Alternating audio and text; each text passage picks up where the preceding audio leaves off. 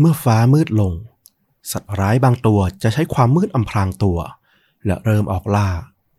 ฆาตกรบางคน ก็อาศัยความมืดอำพรางตัวเช่นกัน แต่มันไม่ใช่เพียงความมืดของวัน หากแต่เป็นความมืดบอดของผู้มีอำนาจ ที่ปฏิเสธการมีอยู่ของพวกมัน ขณะที่อดอล์ฟฮิตเลอร์ใช้อำนาจของเขา ในฐานะนายกรัฐมนตรีของเยอรมัน เพื่อพยายามยึดครองโลกและกำจัดชาวยิว ฆาตกรต่อเนื่องในเบอร์ลิน ได้ข่มขืนและฆ่าผู้หญิงในเมืองหลวง ระหว่างปี 1939 ถึง 1941 สัตว์ประหลาดตัวนี้ข่มขืนและสังหารเหยื่อหลายคน จนถูกขนานนามว่าฆาตกรเอสบาน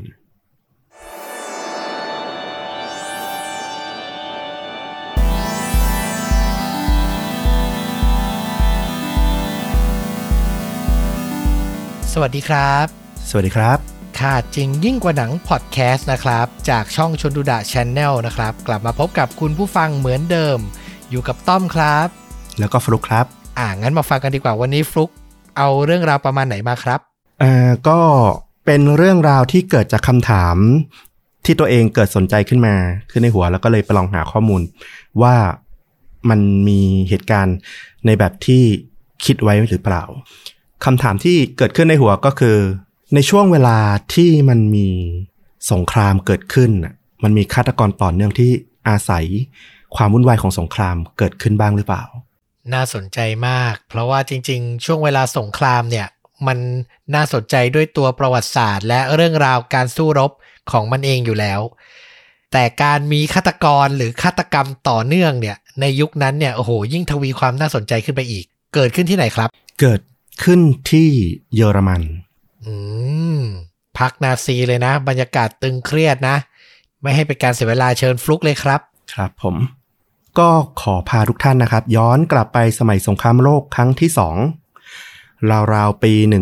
1939 ตอนนั้นเนี่ยอดอล์ฟฮิตเลอร์ก็กำลังเรืองอำนาจขึ้นมา เป็นแบบว่าช่วงเริ่มต้นสงครามประมาณนั้นเนาะถูกต้อง ซึ่งสงครามโลกครั้งที่สองเนี่ยเมื่อมันเกิดขึ้นเนี่ยสิ่งที่ตามมาก็คือ สภาพบ้านเรือน ชาวเบอร์ลินเนี่ย จะต้องทำการปิดบังแสงในเวลาค่ำคืน เนื่องมาจากว่าป้องกันฝ่ายสัมพันธมิตรมาบินทิ้งระเบิดอืมซึ่งการที่ต้องดับไฟหรือปิดบังแสงไฟในยามค่ำคืนเนี่ย มันเกิดช่องว่างก่อโอกาสให้คนบางคนเนี่ยอาศัยความมืด ในการสนองความต้องการของตนเองอืมเรื่องราวเรื่องนี้เนี่ย มันเริ่มขึ้นเป็นที่ประจักษ์ครั้งแรกเนี่ย ในช่วงเดือนธันวาคมปี 1940 ผู้โดยสารหญิงคนหนึ่งของรถไฟในเมืองเบอร์ลินเนี่ยซึ่งเขาจะใช้ชื่อเอสบานเนี่ยได้ถูกพบว่าถูกฟาดด้วยท่อนเหล็กที่ศีรษะหลายครั้ง จนเสียชีวิตก่อนที่จะโยนศพของเธอเนี่ยออกจากรถไฟที่กำลังเคลื่อนที่ เจ้าหน้าที่พบศพของเธอ อยู่ที่ริมรางรถไฟ พบชื่อในภายหลัง เธอมีชื่อว่าเอลฟริดฟรานเก หมายความว่าเกิดการฆาตกรรมกันบนรถไฟเลย ใช่ โดยสภาพของศพเนี่ยมันมีความถลอกปอกเปิกทำให้เข้าใจได้ว่าถูกโยนออกมาจากรถไฟ ซึ่งตำรวจเนี่ยให้ความสนใจกับคดีนี้เพราะว่าในช่วงเวลาเดียวกันกับที่เอลฟริดฟานเก้เนี่ยเสียชีวิต ห่างกันหนึ่งชั่วโมงเนี่ยมีหญิงสาวอีกหนึ่งคน อายุ 19 ปี ชื่อเออร์มาการ์ดฟริสเธอกำลังเดินกลับบ้าน แล้วเธอก็ถูกข่มขืนและทุบ ตีไปที่ศีรษะจนถึงความตายในลักษณะใกล้เคียงกันอื้อหืออันนี้เกิดก่อนหรือเกิดหลังเหตุการณ์บนรถไฟอะ เกิดหลังก็คือฆาตกรเนี่ยได้ฆ่าเอลฟริดฟรานเก้บนรถไฟ หลังจากนั้นราวๆหนึ่งชั่วโมง ระหว่างที่เขาลงจากรถไฟกลับบ้านเนี่ยเขาน่าจะไปพบกับเออร์มาการ์ดฟริสหญิงสาวอีกคนหนึ่ง แล้วก็ทำการข่มขืนแล้วก็ ฆ่าซ้ำตอนนั้นเนี่ยหน่วยฆาตกรรมของกรมตำรวจของเบอร์ลินเนี่ยมีนายตำรวจวิลเฮมรูชเกอร์ที่รับผิดชอบในเรื่องคดีฆาตกรรมต่างๆในเบอร์ลิน ต้องบอกว่ารูชเกอร์เนี่ยจริงๆ เขาไม่ใช่ผู้ฝักใฝ่ในพวกนาซีเท่าไหร่ มันทำให้เขาเนี่ยมันมี conflict ระหว่างหน่วยงานอยู่ คือฝั่งหนึ่งที่ถือหางนาซีเนี่ยก็กำลังเรืองอำนาจ ในขณะที่ฝั่งหนึ่ง ที่อาจจะไม่ได้นิยมชอบนาซี แต่ว่าเป็นเจ้าหน้าที่ของเยอรมันในขณะนั้นเนี่ยก็อาจจะถูกด้อยค่าไป ซึ่งลูชเกอร์เนี่ยก็เป็นตำรวจที่ต้องการทำหน้าที่ของตัวเอง ก็ไปมีปัญหากับเรื่องของอีกหน่วยงานที่เป็นของนาซีเหมือนกันอืมปัญหานั้นก็คือว่าลูชเกอร์เนี่ยไม่สามารถสืบสวน คดีฆาตกรรมอย่างเป็นสาธารณะได้ คือเขาไม่สามารถให้ข่าว เพื่อเตือนประชาชน เกี่ยวกับการฆาตกรรมต่อเนื่อง ที่เกี่ยวข้องกับรถไฟ S-Bahn ของเบอร์ลินได้ เหตุผลคือ ตอนนั้นเนี่ยมันเป็นช่วงเริ่มของสงคราม รัฐมนตรีว่าการกระทรวงโฆษณาชวนเชื่อของเยอรมันเนี่ยมีชื่อว่าโจเซฟเกิบเบลส์เขาได้ออกนโยบายไว้ว่า คดีฆาตกรรมที่เกี่ยวข้องในเบอร์ลิน และเป็นลักษณะฆาตกรรมต่อเนื่องเกี่ยวกับผู้หญิงด้วยเนี่ย มันส่งผลต่อความรู้สึก ขวัญกำลังใจของทหารหนุ่ม ที่ต้องจากบ้านไปรบ แล้วถ้าเขารู้ว่าต้องทิ้งภรรยาของเขาเนี่ยให้เสียงต่อฆาตกรต่อเนื่องที่อยู่ในเบอร์ลินเนี่ยมันจะยิ่งส่งผลเสียต่อภาพลักษณ์ของการต่อสู้ของการก่อสงคราม อืม ฟังดูเหมือนจะมีเหตุผล แต่ก็ไม่มีเหตุผลอยู่ดี การเร่งจับเร่งส่งข่าวให้ประชาชนระวังและจับคนร้ายให้ได้เร็วๆ น่าจะดีกว่า อ่า อันเนี้ยต้องมองไปว่า ตัวเยอรมันหรือพรรคนาซีในตอนนั้นเนี่ยค่อนข้างซีเรียสเรื่องของภาพลักษณ์ค่อนข้างสูง ถ้ามีใครที่เคยตามเรื่องของนาซีมาเนี่ยก็จะเห็นว่าเขาอาศัยการโฆษณาชวนเชื่อเยอะ ดังนั้นข่าวหรือเหตุการณ์อะไรที่มันบั่นทอนต่อ ภาพลักษณ์หรือความมั่นคงของตัวพรรคนาซี หรือต่อความมั่นใจต่อรัฐบาลพรรคนาซีเนี่ย มันก็จะถูกเซ็นเซอร์ไปโดยอัตโนมัติ อืมซึ่งเหตุการณ์นี้แหละที่ทำให้ลูสเกอร์ไม่สามารถ สืบสวนอย่างกว้างขวางได้ สิ่งที่เขาทำได้ก็คือ เขาก็ให้นักสืบของเขาเนี่ยสืบสวนในทางลับ แล้วก็ให้เจ้าหน้าที่นอกเครื่องแบบเนี่ยปะปนไปกับฝูงชนเพื่อหาตัวฆาตกร แต่ว่าเหตุการณ์เกิดขึ้นในช่วงต้นเดือนธันวาคม หลังจากนั้นอีกไม่ถึง 3 สัปดาห์ วันที่ 22 ธันวาคม เจ้าหน้าที่รถไฟก็ได้พบศพของเหยื่ออีกรายหนึ่ง เธอมีชื่อว่าอลิซาเบธบุงเกนาเธอถูกทิ้งไว้ที่ข้างรางรถไฟเหมือนเดิมอืมแพทย์ทำการชันสูตรแล้วก็พบว่าเธอถูกทุบตีที่ศีรษะจนกระโหลกร้าวจนถึงแก่ความตายอือหือหลังจากนั้นอีก6วัน 28 ธันวาคม 1940 หญิงสาวชื่อเกิร์ทรูดซีเวิร์ดวัย 46 ปี ขณะที่โดยสารอยู่บน S-Bahn รถไฟ S-Bahn เธอก็ถูกพบ ในเช้าวันรุ่งขึ้น บริเวณใกล้กับรางรถไฟ แต่ขณะที่เจ้าหน้าที่รถไฟเนี่ยไปพบเธอเนี่ย เธอยังคงมีชีวิตอยู่อืมแต่ทว่าเธอก็ทนความเจ็บปวดไม่ไหว แล้วก็เสียชีวิตที่โรงพยาบาลในเวลาต่อมาโดยที่ยังไม่ทันให้การอะไรเลยอืมถ้าเฉพาะบนรถไฟนี่คือศพที่สามและถ้ารวมกันทั้งหมดก็คือศพที่สี่ถูกต้อง หลังจากนั้นอีกไม่กี่วัน 5 มกราคม 1941 พบเหยื่อถูกบีบคอ ก่อนที่จะโยนออกจากรถไฟทั้งเป็น เธอชื่อว่าเฮดวิกเอเบาเออร์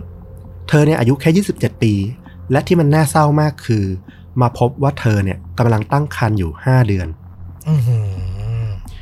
ตอนที่เจ้าหน้าที่รถไฟไปพบเอเบลเออร์เนี่ย ที่ใกล้รางรถไฟเนี่ย เธอหมดสติและก็แทบจะหายใจโรยรินมากละเธอถูกนำตัวส่งโรงพยาบาล แต่ว่าในเวลาต่อมาทั้งแม่ทั้งลูกก็เสียชีวิต อืม ฟังดูเหมือนจะติดตามได้ไม่ยากมากไหมอะ เพราะว่าทุกครั้งมันเกิดจากรถไฟหมดเลย อะไรคือความยากของเคสนี้อะ อย่างที่บอกนี่แหละ มันไม่สามารถแจ้งเตือนประชาชนได้ว่ามันมีคดีฆาตกรรม คือประชาชนอาจจะเห็นเป็นข่าวลักษณะของการฆาตกรรมแบบแยกเดี่ยว ไม่ใช่ฆาตกรรมต่อเนื่องทำให้ไม่มีความระมัดระวังว่าการเดินทาง บนรถไฟ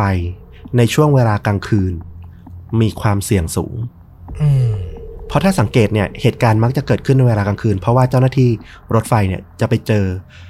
ร่างหรือศพเนี่ยของหญิงสาวในเวลาเช้าวันถัดมาอืมหลังจากนั้นอีกประมาณหนึ่งเดือน วันที่ 11 กุมภาพันธ์ 1941 ก็พบเหยื่ออีกหนึ่งราย นั่นคือโยฮันนาวัวอิก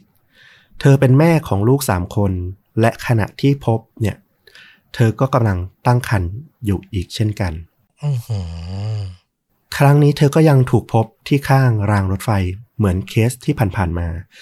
การชันสูตรพลิกศพของโวอีกเนี่ย ยืนยันว่าเธอถูกทุบตีที่ศีรษะซ้ำแล้วซ้ำอีก ก่อนที่จะโยนจากรถไฟ ความคล้ายคลึงกันของทั้งหมดเนี่ยทำให้ตำรวจเนี่ยเริ่มได้ข้อมูลหลาย ๆ อย่างที่มันจับต้นชนปลายโยงกันได้มากขึ้น ในตอนนี้เนี่ยนอกจากเจ้าหน้าที่ ตำรวจนอกเครื่องแบบที่จะปะปนไปกับผู้โดยสารในยามค่ำคืนแล้วเนี่ย ทางตำรวจยังขอความร่วมมือกับพนักงานรถไฟ ให้ทำการช่วยตรวจสอบ โดยการให้ขึ้นนั่งเป็นเพื่อนหญิงสาวในเวลาค่ำคืน ถ้าหากโบกี้รถไฟนั้นอะค่อนข้างมีผู้โดยสารน้อย ก็จะให้เจ้าหน้าที่รถไฟเนี่ยไปประกบผู้หญิงที่อาจจะมาคนเดียว หรือ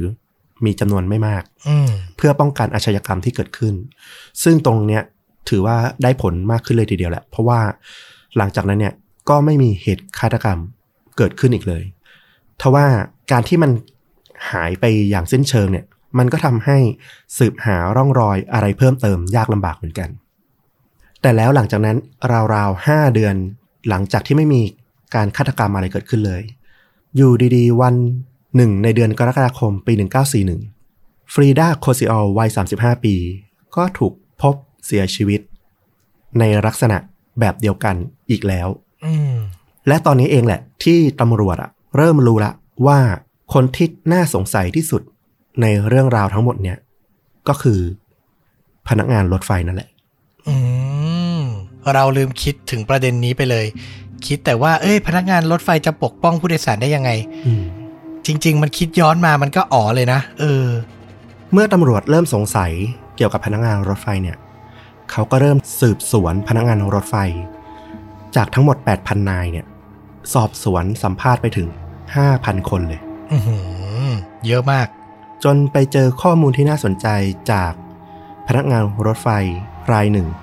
ในสถานีที่มักเกิดเหตุเนี่ยแหละ เขาให้การว่าเพื่อนร่วมงานของเขาคนหนึ่ง ซึ่งเป็นถึงระดับผู้ให้สัญญาณ รถไฟก็คือมีตำแหน่งสูงแหละอืมมักจะมีพฤติกรรมชอบ ออกความเห็นดูถูก มีความเหยียดพวกผู้หญิง รวมถึงชอบแสดงความหลงใหลเกี่ยวกับการฆ่าอะไรประมาณนี้บ่อยๆ แล้วเขาก็สังเกตว่าเพื่อนร่วมงานของเขาคนนี้เนี่ยมักจะปีนข้ามรั้วสถานีรถไฟในช่วงเวลาที่เขาต้องทำงานเนี่ย แล้วก็หายตัวไป โดยตัวของพนักงานคนนั้นน่ะมักจะอ้างว่าเขาแอบไปพบกับหญิงสาว ภรรยาของนายทหาร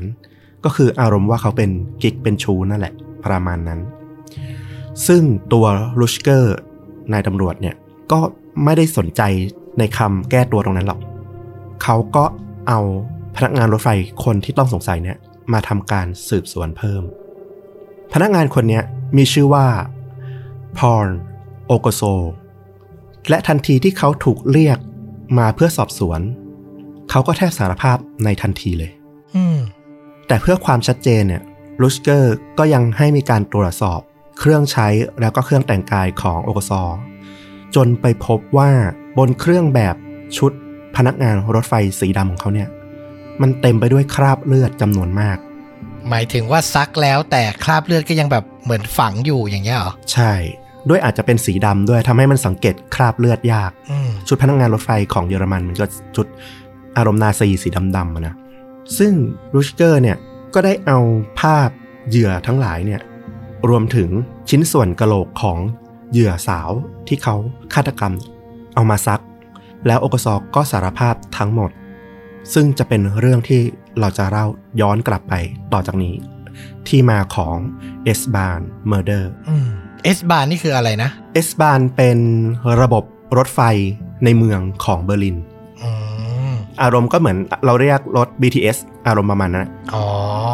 โอกซอเนี่ยเริ่มทำงานให้กับรถไฟ S-Bahn ของเยอรมันเนี่ยในปี 1934 หลังจากนั้นอีกไม่นานเนี่ยเขาก็ได้แต่งงานแล้วก็มีลูกชายลูกสาวอีกอย่างละคน เขาค่อนข้างเป็นพ่อที่ดีเลยทีแหละจากคำบอกเล่าของภรรยาของเขา แต่ทว่ามันมีจุดที่ทำให้ภรรยาของเขาน่ะรู้สึกไม่สบายใจอยู่บ่อยๆ ก็คือ ตรงที่โอกซอเนี่ยเป็นคนขี้หึงอย่างรุนแรง มักจะฝังใจเชื่ออยู่ลึกๆ เลยว่าภรรยานอกใจเขาอยู่ตลอดเวลา อืม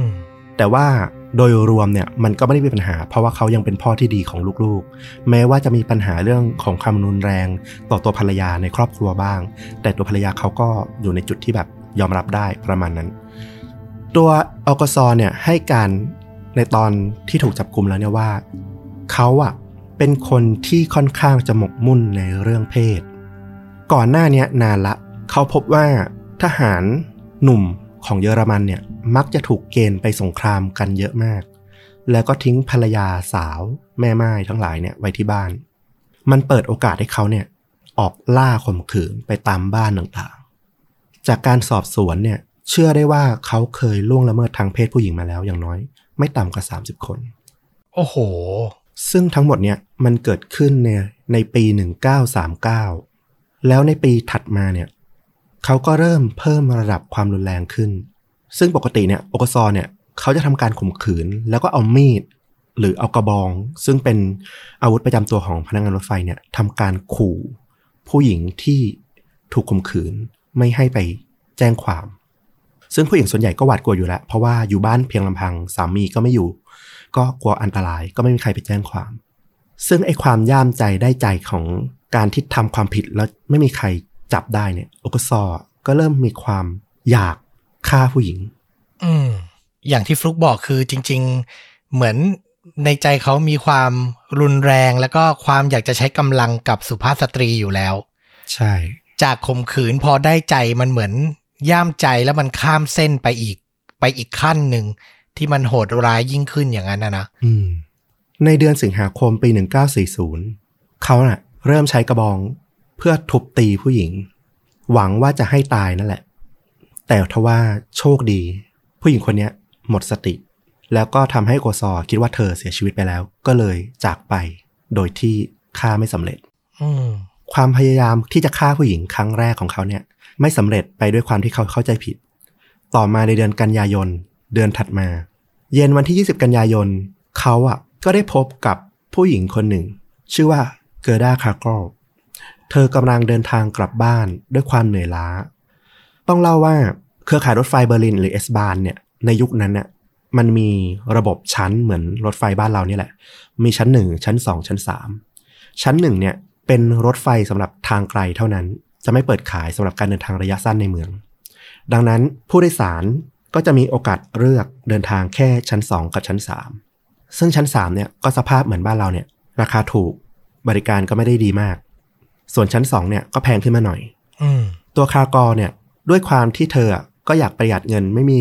ไม่มีเงินมากนั่นแหละ เธอก็เดินทางด้วยตั๋วรถไฟชั้น 3 แล้วเธอก็พลอยหลับไปรถรถไฟโอกซอเนี่ยมาเห็นเธออยู่บนรถไฟชั้น3 ก็เลยเกิดไอเดีย แล้วก็ปลุกเธอก่อนจะทำการขอตรวจตั๋ว แล้วก็แจ้งเธอว่าเขายินดีอัปเกรดให้เธอไปนั่งชั้น2เพราะเห็นว่าเธอนั่งอยู่ชั้น3แล้วไม่สบายเท่าไหร่อืมกลัวว่าเดี๋ยวจะป่วยอะไรประมาณเนี้ยโอกสก็อ้างว่าเออ ด้วยความเป็นพนักงานรถไฟเนี่ยเดี๋ยวเขาพาไปนั่งชั้นสองเอง แสดงความมีเมตตา ซึ่งคากรเนี่ยก็ดีใจเลยเพราะว่านั่งชั้นสามมันปวดเมื่อยทรมาน อืม ไม่ได้พักผ่อนอย่างที่เต็มที่เท่าไหร่ เมื่อเกิดาคากรเนี่ยไปนั่งที่รถไฟชั้นสองเนี่ย เธอก็หลับไป จนมารู้สึกตัวเอาประมาณห้าทุ่มครึ่ง ขณะที่รถไฟกำลังเคลื่อนผ่านสถานีหนึ่ง เธอก็รู้สึกถึงมือที่มาโอบรอบคอของเธอ บีบคอเธออย่างรวดเร็ว เธอพยายามต่อสู้แล้วก็ดิ้นหลุดจากใครสักคนที่พยายามบีบคอเธอนั่นแหละ ตอนนั้นอะโอกซอตกใจแล้วว่า เขาอะกำลังปล่อยเหยื่อให้มีชีวิตรอดแล้วก็จะชี้ตัวเขาได้ เขารีบตัดสินใจ โยนเกิร์ดาคากอออกจากรถไฟ พร้อมกับข้าวของของเธอเพื่อทำลายหลักฐานว่า เธอเคยขึ้นรถไฟขบวนนี้ และวาดหวังว่าเธอน่าจะตาย ตรงเนี้ยแพทย์ด้านจิตวิทยาเนี่ยเขาก็มาอธิบายเหตุการณ์เนี้ยในตอนหลังว่า เนี่ยมันเป็นครั้งแรกที่โอกซอเนี่ยได้เริ่มเปลี่ยนวิธีการโจมตี เหยื่อของเขา ก่อนหน้าเนี้ยเขาจะทำการฆ่าเหยื่อ เพื่อปกปิดร่องรอยต่างๆ แต่ตอนเนี้ยเขาได้โยนร่างของผู้หญิง ออกจากรถไฟเพื่อฆ่า แล้วเขาก็เริ่มรู้สึกสนุกกับการฆ่าผู้หญิง ด้วยวิธีการโยนออกจากรถไฟอื้อหือคือก่อนหน้าที่จะเป็นคนเนี้ยเขาพยายามฆ่ามาแล้วมันไม่สำเร็จถูกไหม ใช่ แล้วพอเขาเรียนรู้วิธีนี้ก็รู้เลยว่าทำยังไงถึงจะได้ผลมากที่สุด แล้วก็ไม่ทิ้งหลักฐานอะไร เอาไว้กับเขาแล้วก็บนรถไฟด้วยอือหือเป็นการฆาตกรรมที่ไตร่ตรองแล้วก็โหดร้ายมากอะสนุกกับชีวิตคนอะโชคดีที่เกอร์ดาคากรเนี่ย รอดชีวิตมาได้ เพราะว่าจุดที่เธอโดนเหวี่ยงออกจากรถไฟเนี่ย มันเป็นกองทรายพอดี แล้วอีกอย่างก็คือรถไฟในตอนที่ผ่านช่วงนั้นน่ะ เป็นช่วงที่ใช้ความเร็วไม่สูงประมาณ 80 กิโลเมตรต่อชั่วโมง จุดที่น่าเสียดายมากๆก็คือ คากรเนี่ย เนื่องจากตกใจ ขณะที่หลับอยู่แล้วโดนบีบคอทำให้เธอไม่ทันสังเกตว่าใครคือคนที่โจมตีเธออืมเธอจำอะไรไม่ได้เลย ตั้งแต่ระหว่างถูกรัดคอ จนถึงกระทั่งถูกเหวี่ยงออกจากรถไฟมันเกิดขึ้นไวมาก พอเธอเอาไปแจ้งความไปเล่ากับตำรวจอะทำให้ตำรวจอะไม่เชื่อเรื่องราวของเธอ คิดว่าเธออะน่าจะมาแจ้งความเท็จ หรือไม่ก็เกิดจากความมึนเมา ดื่มเหล้าดื่มเบียร์อะไรมาอย่างเงี้ย แต่งเรื่องไปเองทำให้โอกาสที่ตำรวจจะรู้เรื่องราวของโอกซอแต่เนิ่นๆอะ มันขาดไปเลย น่าเสียดายมาก ไม่งั้นนะ จะรู้ตั้งแต่เคสแรกที่ไม่ได้เสียชีวิตเนี่ย แล้วผู้หญิงคนต่อๆไปอาจจะไม่ต้องโดนเหตุการณ์อย่างนี้แล้วก็เสียชีวิตหลายศพอย่างนี้ก็ได้อืมเมื่อเขาลงมือฆ่าคนในความเชื่อของเขาว่าฆ่าคนสำเร็จแล้วเนี่ย เพราะว่าเขาก็ไม่รู้ว่าตัวเคิร์กออลเนี่ย อ่ารอดชีวิตอืมทำให้หลังจากนั้นเนี่ย กันยายนใช่ไหมตุลาคม 1940 เขาก็ได้บุกเข้าไปในบ้านของหญิงสาวรายหนึ่ง ซึ่งสามีเป็นทหารออกไปรบ ผู้หญิงคนนี้มีชื่อว่าเกอร์ทรูดดิตเตอร์ เป็นคุณแม่ลูกสองวัย 20 ปี ความย่ามใจของโอกซอเนี่ย เขาบุกเข้าไปในบ้าน แล้วก็ทำการเอามีด แทง ดิตเตอร์จนถึงแก่ความตายหลังจากที่ข่มขืนเธอแล้วเนี่ยอืมด้วยความที่มันเป็นการฆาตกรรม ครั้งแรกเหยื่อรายแรกของเขาเนี่ย มันมีเวลาพอสมควร เพราะว่ามันเกิดขึ้นในบ้านที่เธออยู่ลำพังทำให้เขาจัดการทำลายหลักฐานต่างๆ ได้ค่อนข้างดี เหตุการณ์นี้เนี่ยไม่มีใครรู้มาก่อนเลยว่า มันเกี่ยวข้องกับคดีหลังจากนั้นที่มีผู้หญิงถูกฆ่าในบริเวณเอสบานแต่มันมารู้จากการให้คำสารภาพของโอกซอในภายหลัง สรุปเท่ากับว่า จนถึง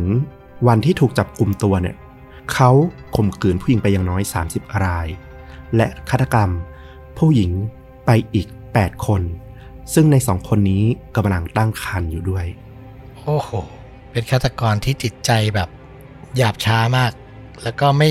มีความรู้สึกผิด จากการสารภาพง่ายดายเนี่ย บอกให้รู้เลยว่าอาจจะภูมิใจกับผลงานตัวเองด้วยซ้ำใช่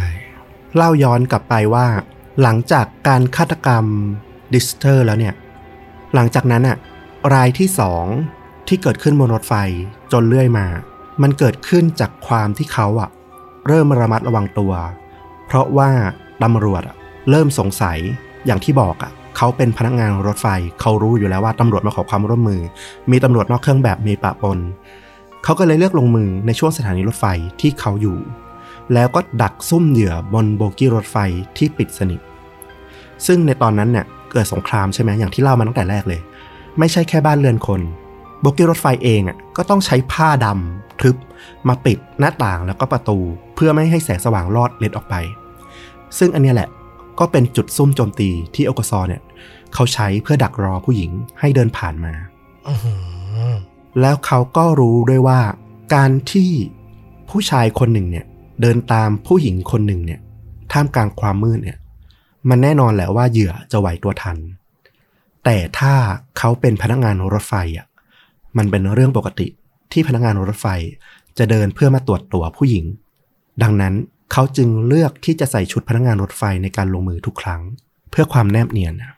คือเป็นแผนการที่คิดไว้หมดแล้ว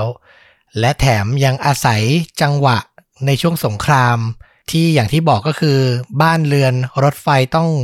ปิดประตูให้สนิทอืมให้มืดเลยเพื่อกันการทิ้งระเบิดถูกไหมใช่อื้อหือเป็นการหาช่องว่างทำตามจิตใจตัวเองที่โหดร้ายมาก ๆ เลย อาจจะด้วยเรื่องนี้หรือเปล่าเนี่ยไม่รู้เหมือนกัน คืออีกอย่างหนึ่งคือโอกซอนเนี่ย นอกจากเขาเป็นพนักงานรถไฟแล้วเนี่ย เขายังเข้าร่วมพรรคนาซีอืมก่อนที่ฮิตเลอร์จะยึดอำนาจทั้งหมด คือเขาเข้าร่วมกับนาซีมาก่อนแล้ว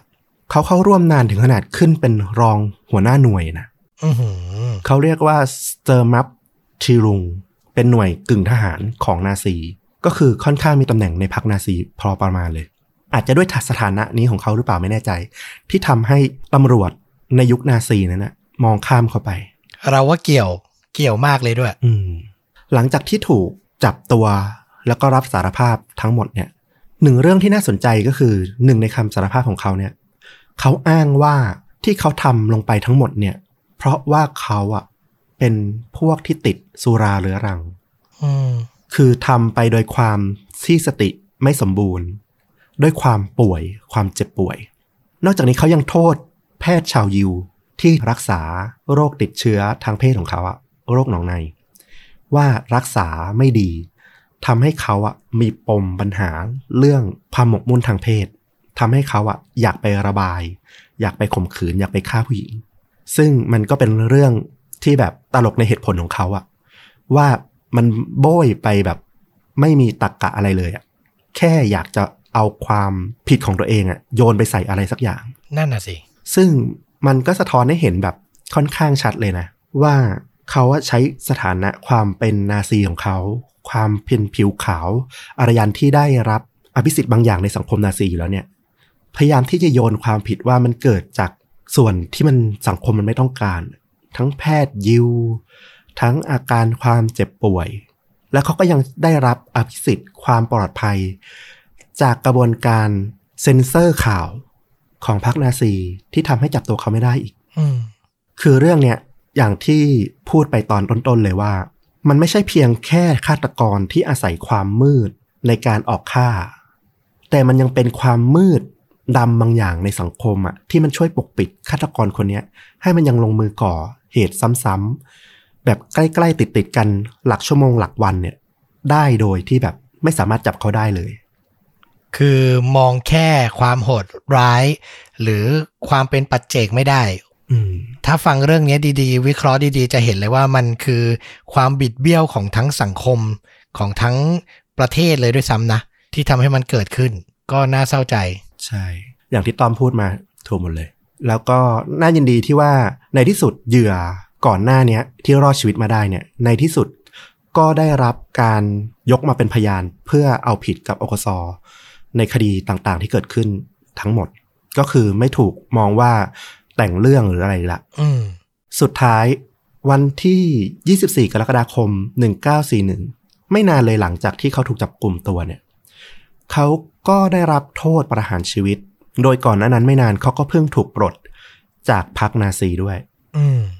และด้วยความที่เราเข้าใจว่าคงเป็นความพยายามที่จะรีบจบข่าวนี้ไปให้ไวที่ผู้มีตำแหน่งในพรรคนาซีเป็นฆาตกรต่อเนื่อง หลังจากถูกตัดสินเพียงสองวัน เขาก็ถูกประหารทันทีอืมโดยวิธีการประหารของเยอรมันในตอนนั้นก็คือทำการประหารด้วยกิโยติน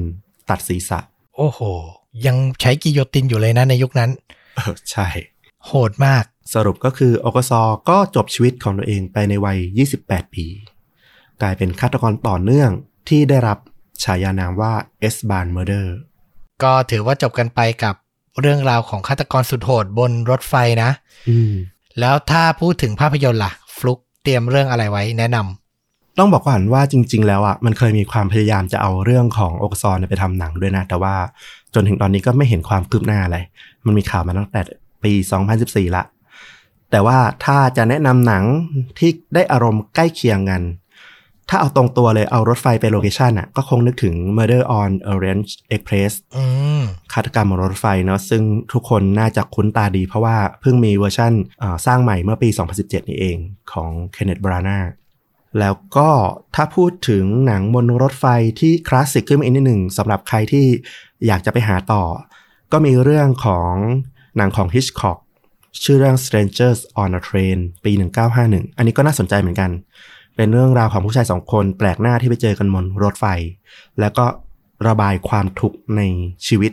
จนนำมาสู่พล็อตที่ว่าคนหนึ่งซึ่งมีอารมณ์คล้ายๆ โรคจิตเสนอว่า ในเมื่อเราต่างเกลียดชังคนในครอบครัวเรางั้นเราไปฆ่าคนในครอบครัวของอีกคนให้เอาไหมล่ะ แล้วมันเนื่องจากความเป็นคนแปลกหน้าบนรถไฟอะตำรวจสืบมาไม่ถึงพวกเราหรอกอะไรประมาณนี้ พล็อตน่าสนใจทีเดียวใครสนใจก็ลองไปหาชม น่าจะเป็นภาพยนตร์คลาสสิกอีก เรื่องหนึ่งผู้กำกับนี่ชั้นบรมครูเลยนะอัลเฟรดฮิชคอกแต่ถ้าเอาใกล้ๆก็แนะนำ Murder on Orient Express สนุกมากๆเหมือนกันเอออันนี้สร้างจากนิยายของอากาธาคริสตี้ป่ะ ใช่ถูกต้องอ่าแล้วก็ได้รับคำชมไปเยอะ มีจอห์นนี่เดฟร่วมกับเหล่านักแสดงชื่อดังชุดใหญ่เลย หลายคนน่าจะเคยดูแล้วล่ะ อืม แต่ถ้าใครยังพลาดอยู่ก็ highly recommend เลยนะ สนุกมาก แล้วก็คาดเดาตอนจบได้ยากมาก ห้ามสปอยเออห้ามสปอยเด็ดขาดเลย ใครชอบหนังอารมณ์ว่าตามหาฆาตกรบนพื้นที่ปิดอะ่ะ ต้องเรื่องนี้เลยอืมสุดยอดอีกเรื่องหนึ่งนะครับ ก็ถือว่าตรงธีมนะ กับเรื่องราวฆาตกรรมบนรถไฟในวันนี้นะครับผม จบครบถ้วนกับฆาตจริงยิ่งกว่าหนังใน episode นี้ขอบคุณผู้ฟังทุกท่านที่ติดตามรับฟังกันมาตลอดนะครับ ก็กลับมาพูดคุย แล้วก็รับฟังต้อมกับฟุกได้ใหม่ในตอนหน้าวันนี้ สวัสดีครับ สวัสดีครับ